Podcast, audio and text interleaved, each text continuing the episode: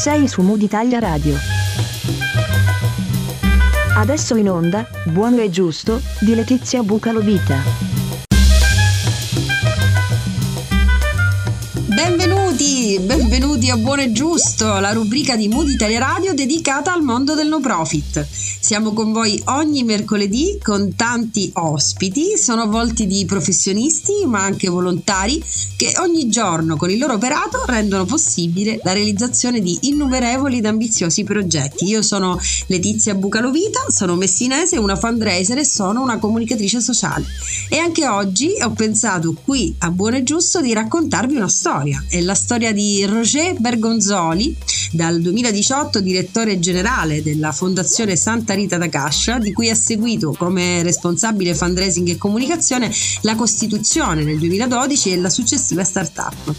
Roger ha iniziato la sua attività nel no profit nel 2006 eh, come responsabile fundraising e marketing dell'ONG Apurimac Onlus dopo otto anni trascorsi tra aziende e consulenze.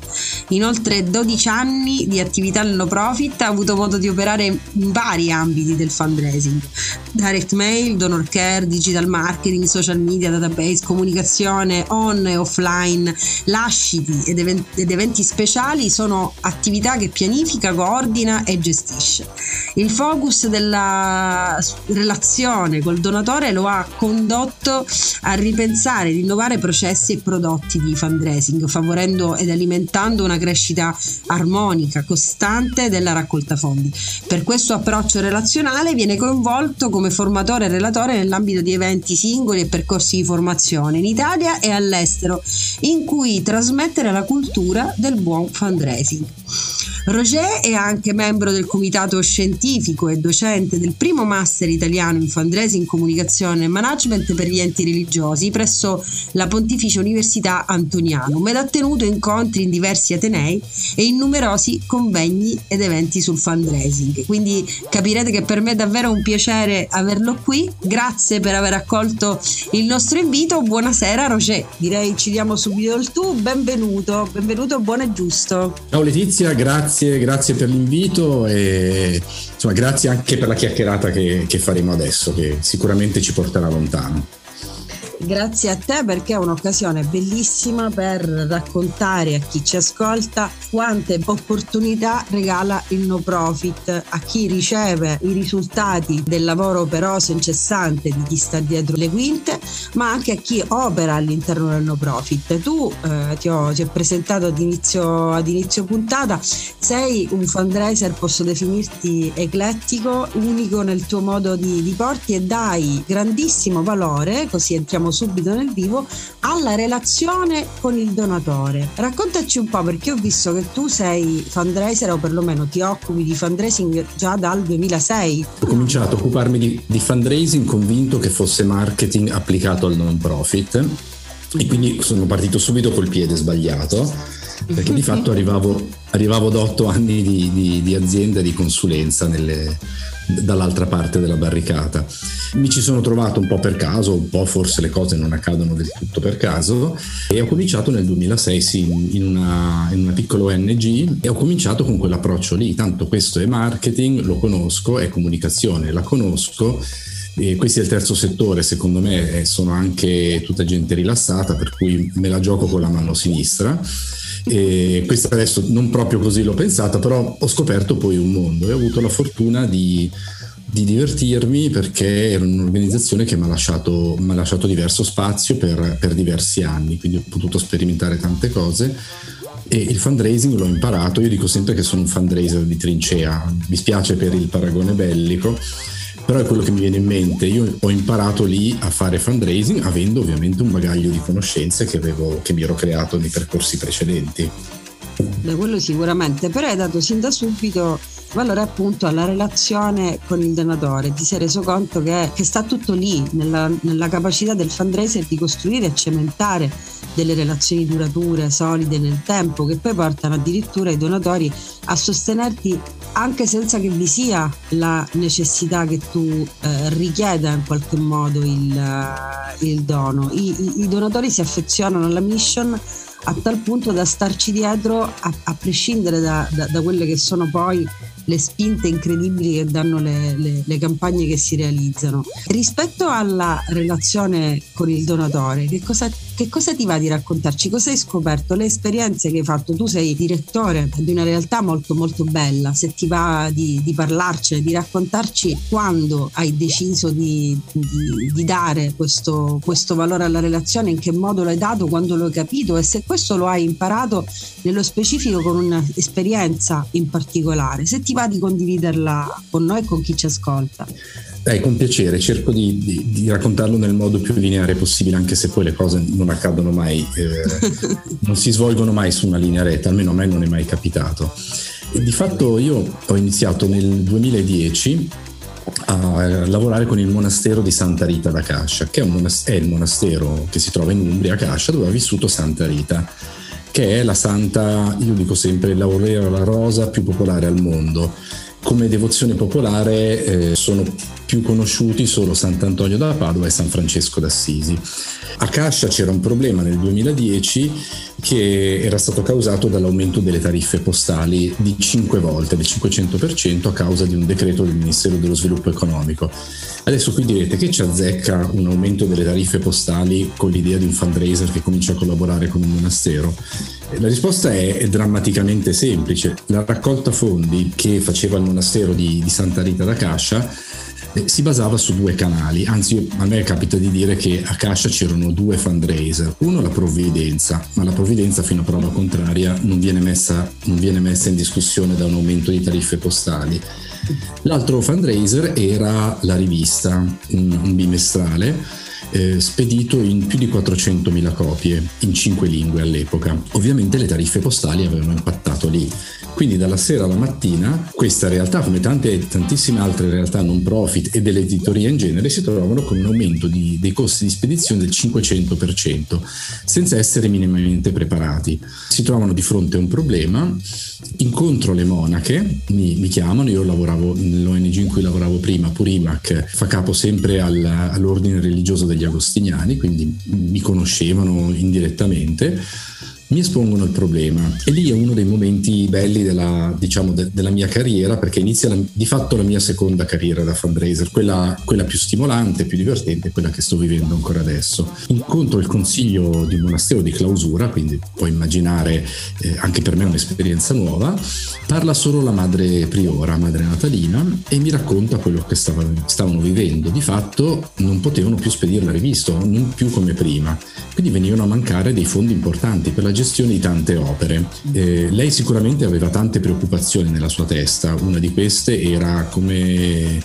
come, mi, come riesco a gestire una comunità di, di monache, alcune di queste molto anziane, se le entrate cominciano a diminuire. Poi ci sono tanti dipendenti che ruotano attorno al monastero, c'è pure un albergo, ma di tutto questo lei non ha fatto una sola parola, mi ha solo voluto parlare dell'opera di carità che le stava a cuore, l'Alveare di Santa Rita, che è una casa d'accoglienza per minori, nata nel 1938 come orfanotrofio.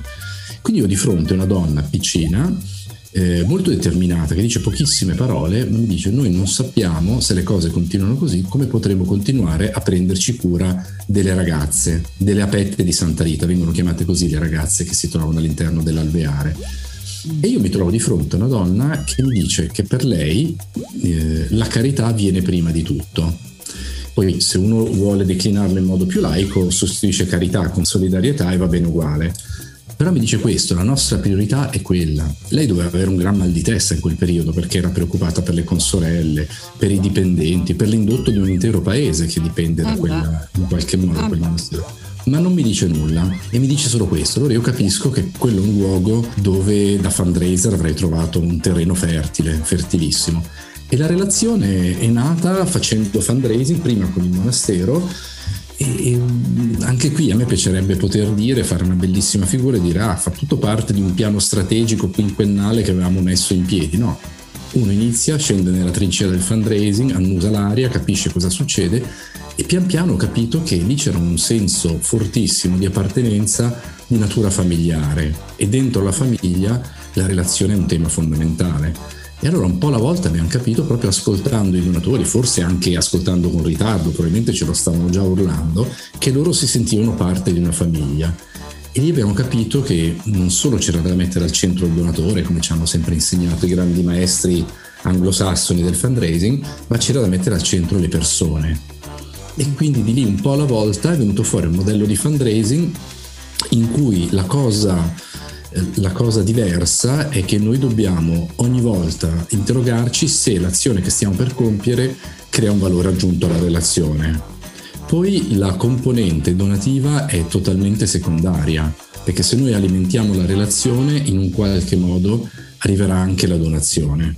Però se non creiamo valore aggiunto alla relazione non arriveremo mai ad avere una donazione tu non ti sei limitato a questo perché devi sapere anche che è buono e giusto. A noi piace farci i fatti degli altri, eh, anche perché vogliamo incuriosire chi ci ascolta rispetto a questo mondo davvero affascinante che è quello del no profit, ma in particolare oggi del, del, eh, del fundraising. Non ti sei limitato a questo, perché tu sei anche un formatore, sei anche stato relatore in diverse, in diverse occasioni e chiunque eh, abbia avuto eh, piacere e modo di ascoltarti ti ha sempre descritto, forse questo non lo sai, però come un formatore estremamente generoso, appassionato e che ama condividere anche esperienze eh, positive o negative di ciò che gli è capitato.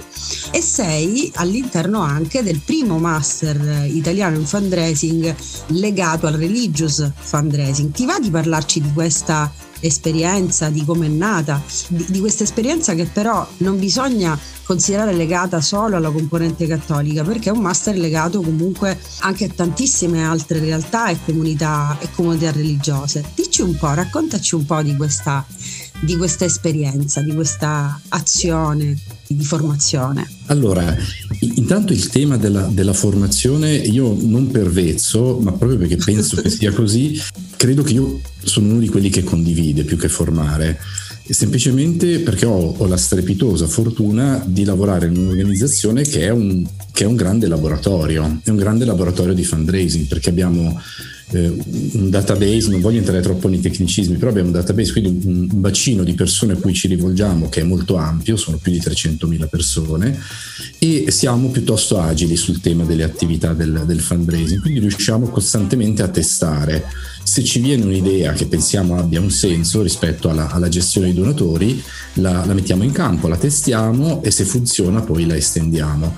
No, questa fortuna di avere una libertà d'azione e di poter essere su, in un certo modo su una linea di confine è un, è un, privilegio che mi è sempre venuto spontaneo condividere, per cui io quello che vedo dal mio osservatorio lo porto, lo porto in aula, quindi io non, non faccio mai dell'accademia quando vado quando mi trovo di fronte delle persone, ma racconto quello che faccio cercando, e questo credo sia la parte importante, di mettere in evidenza quegli aspetti che sono replicabili anche altrove.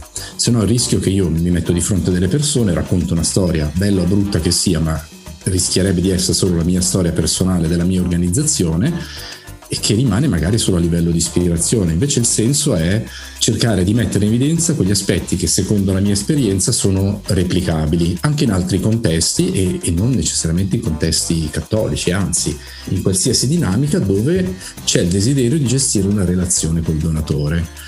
Qui um, non voglio dilungarmi troppo, però una piccola parentesi la voglio aprire prima di, di parlare poi della bellissima esperienza del, del religious fundraising noi fundraiser negli anni ci siamo sempre raccontati una storia vera a metà, e se una storia vera a metà è falsa a metà dall'altra parte.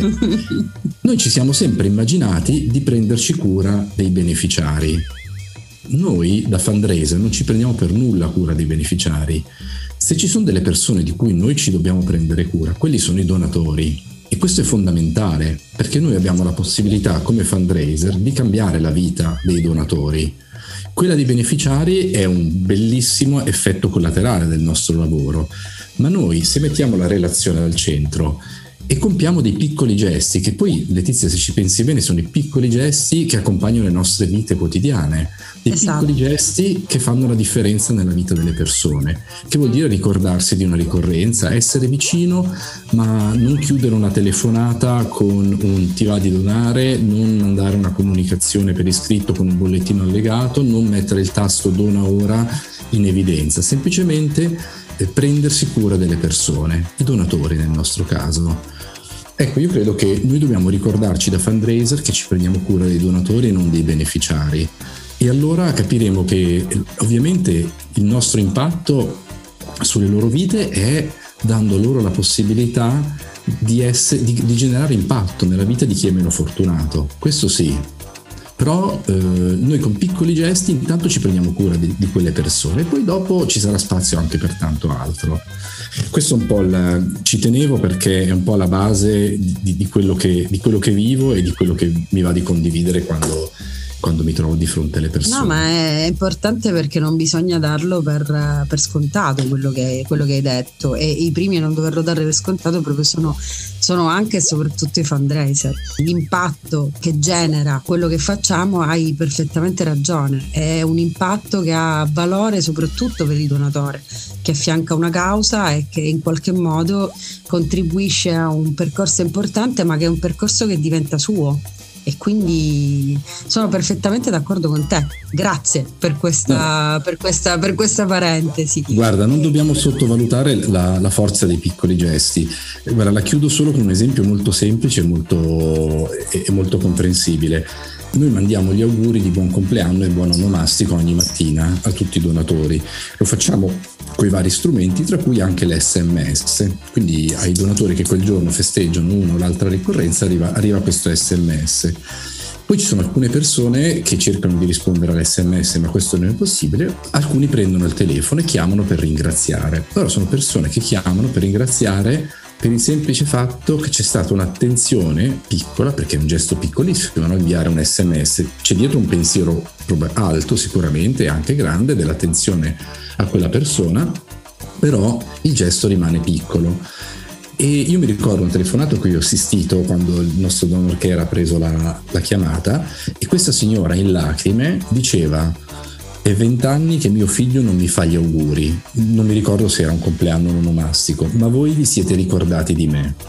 In quel ma voi vi siete ricordati di me c'è tutta la, la potenza che possiamo sprigionare quei piccoli gesti anche perché a volte c'è un, c'è un, mondo fatto di solitudine là fuori, quindi noi quello è il primo livello di cui ci dobbiamo preoccupare, poi tutto il resto viene, dopo ci sono le metriche, i nostri risultati vengono misurati, dobbiamo chiaramente realizzare dei progetti, ma prima di tutto viene, viene questo aspetto. Abbiamo detto che tu sei formatore, eh, anche se non ti piace definirti formatore, ma ti, ti piace condividere più che altre esperienze reali di vita eh, vissuta all'interno del tuo ufficio di fundraising e, e, del tuo rapporto, della relazione che si crea con i donatori.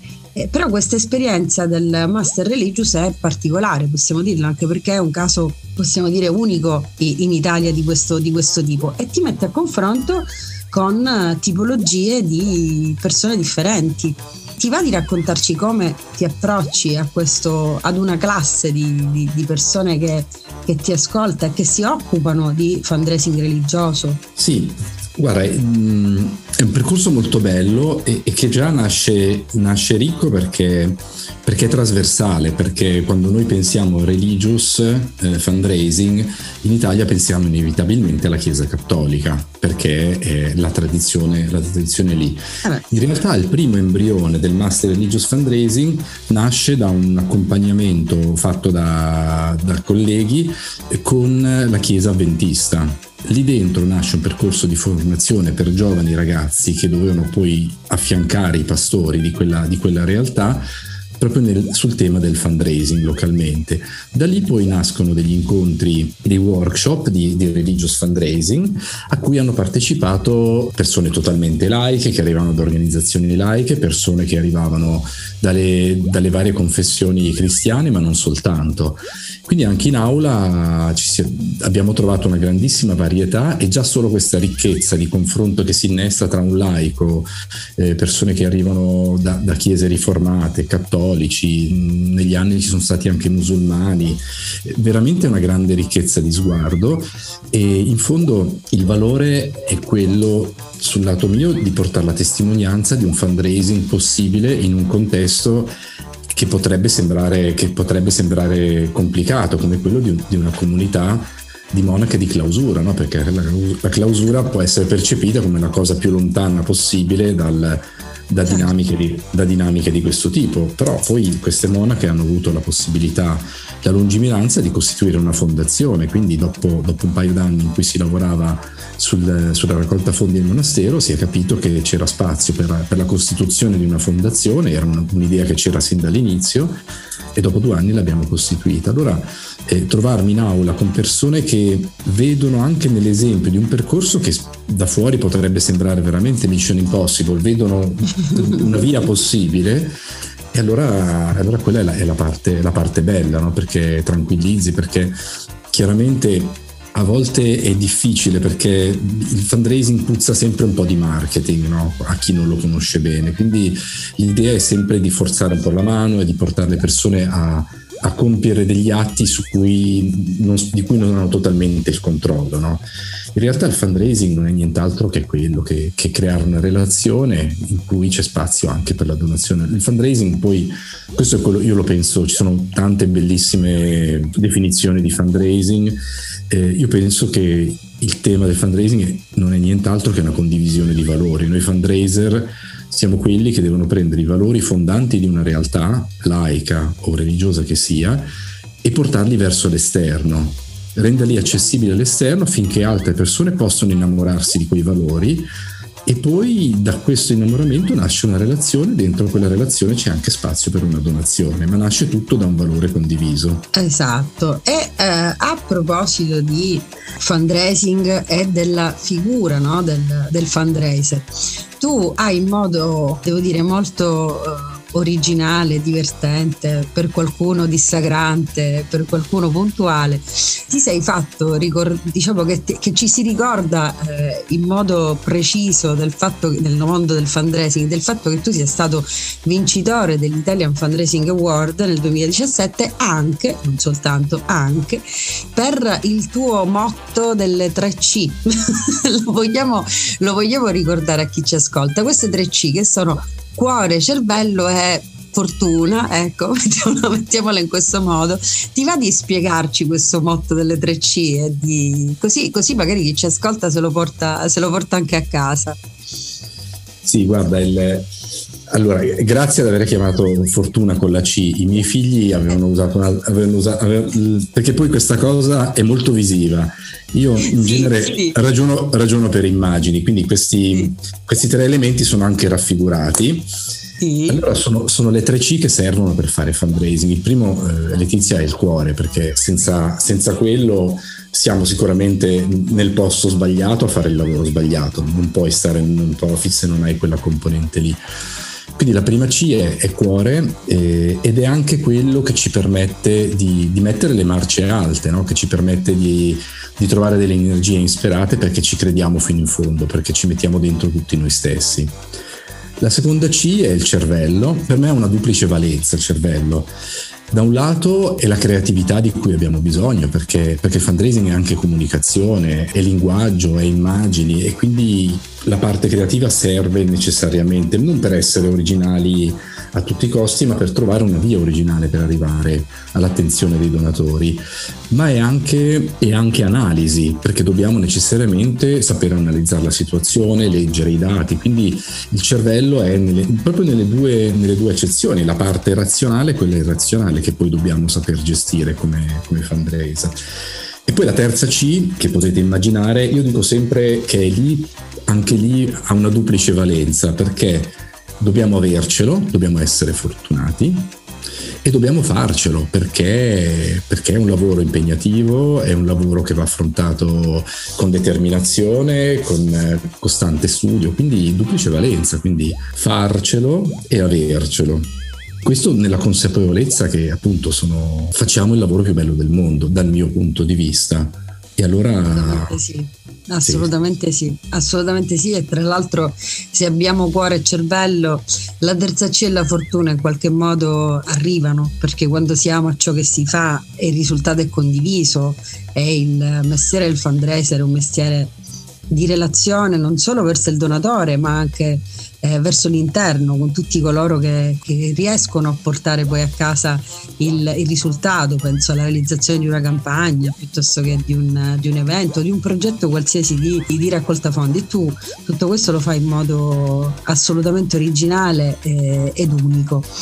Ma eh, prima di salutarci, eh, perché purtroppo dobbiamo, dobbiamo, salutarci, prima di salutarci eh, ricordiamo anche che tu sei anche all'interno di ASIF, l'associazione italiana, italiana fundraiser, e quindi salutiamo ovviamente tutti quanti i nostri amici di ASIF e non solo, tutti quanti i fundraiser italiani, ma prima di lasciarci ti chiedo una cosa che ho chiesto anche ad altri nostri colleghi fundraiser. Tornassi indietro, suppongo rifaresti questa scelta cioè torneresti a fare il fundraiser.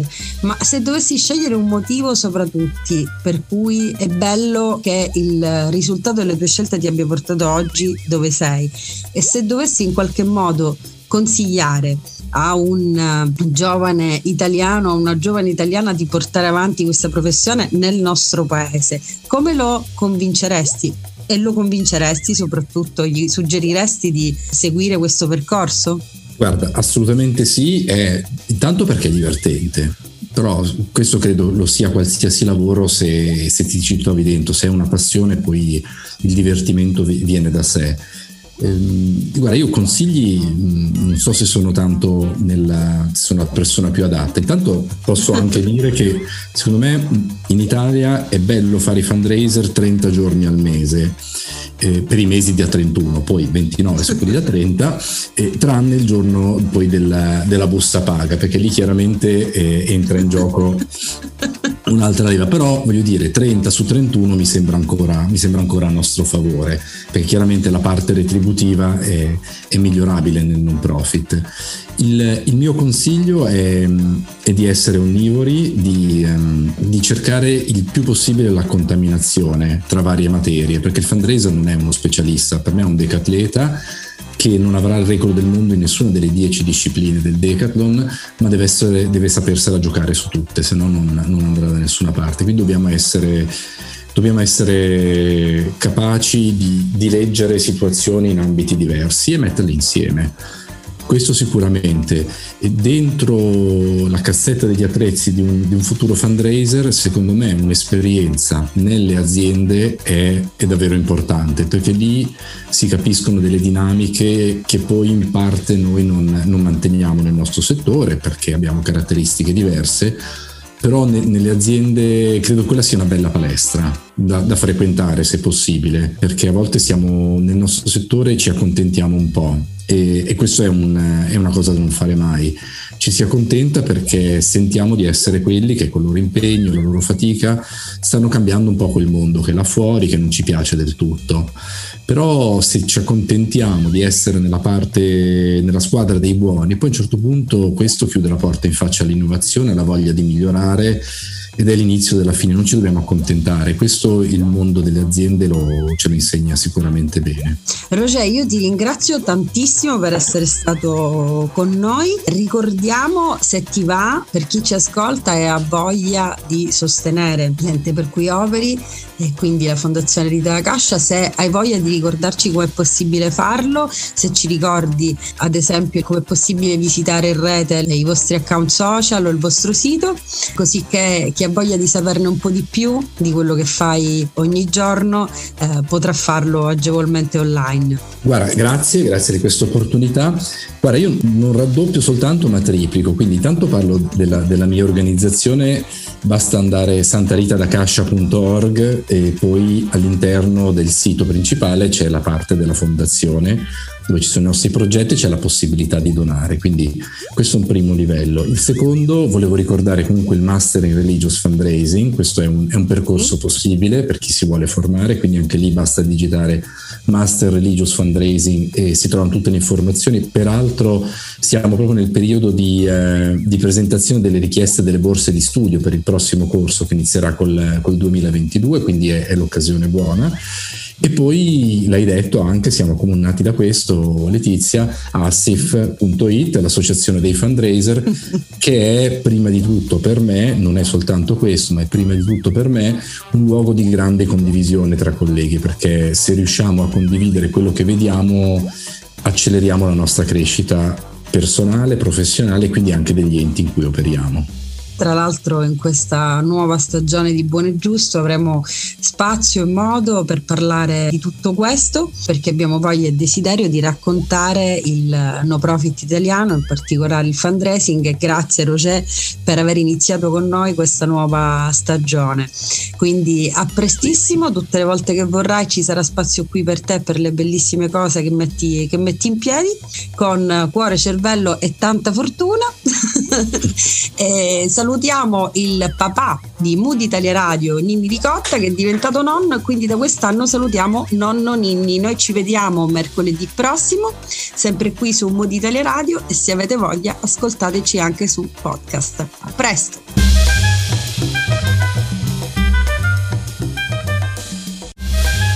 Hai ascoltato su Mood Italia Radio, Buono e Giusto, di Letizia Bucalovita.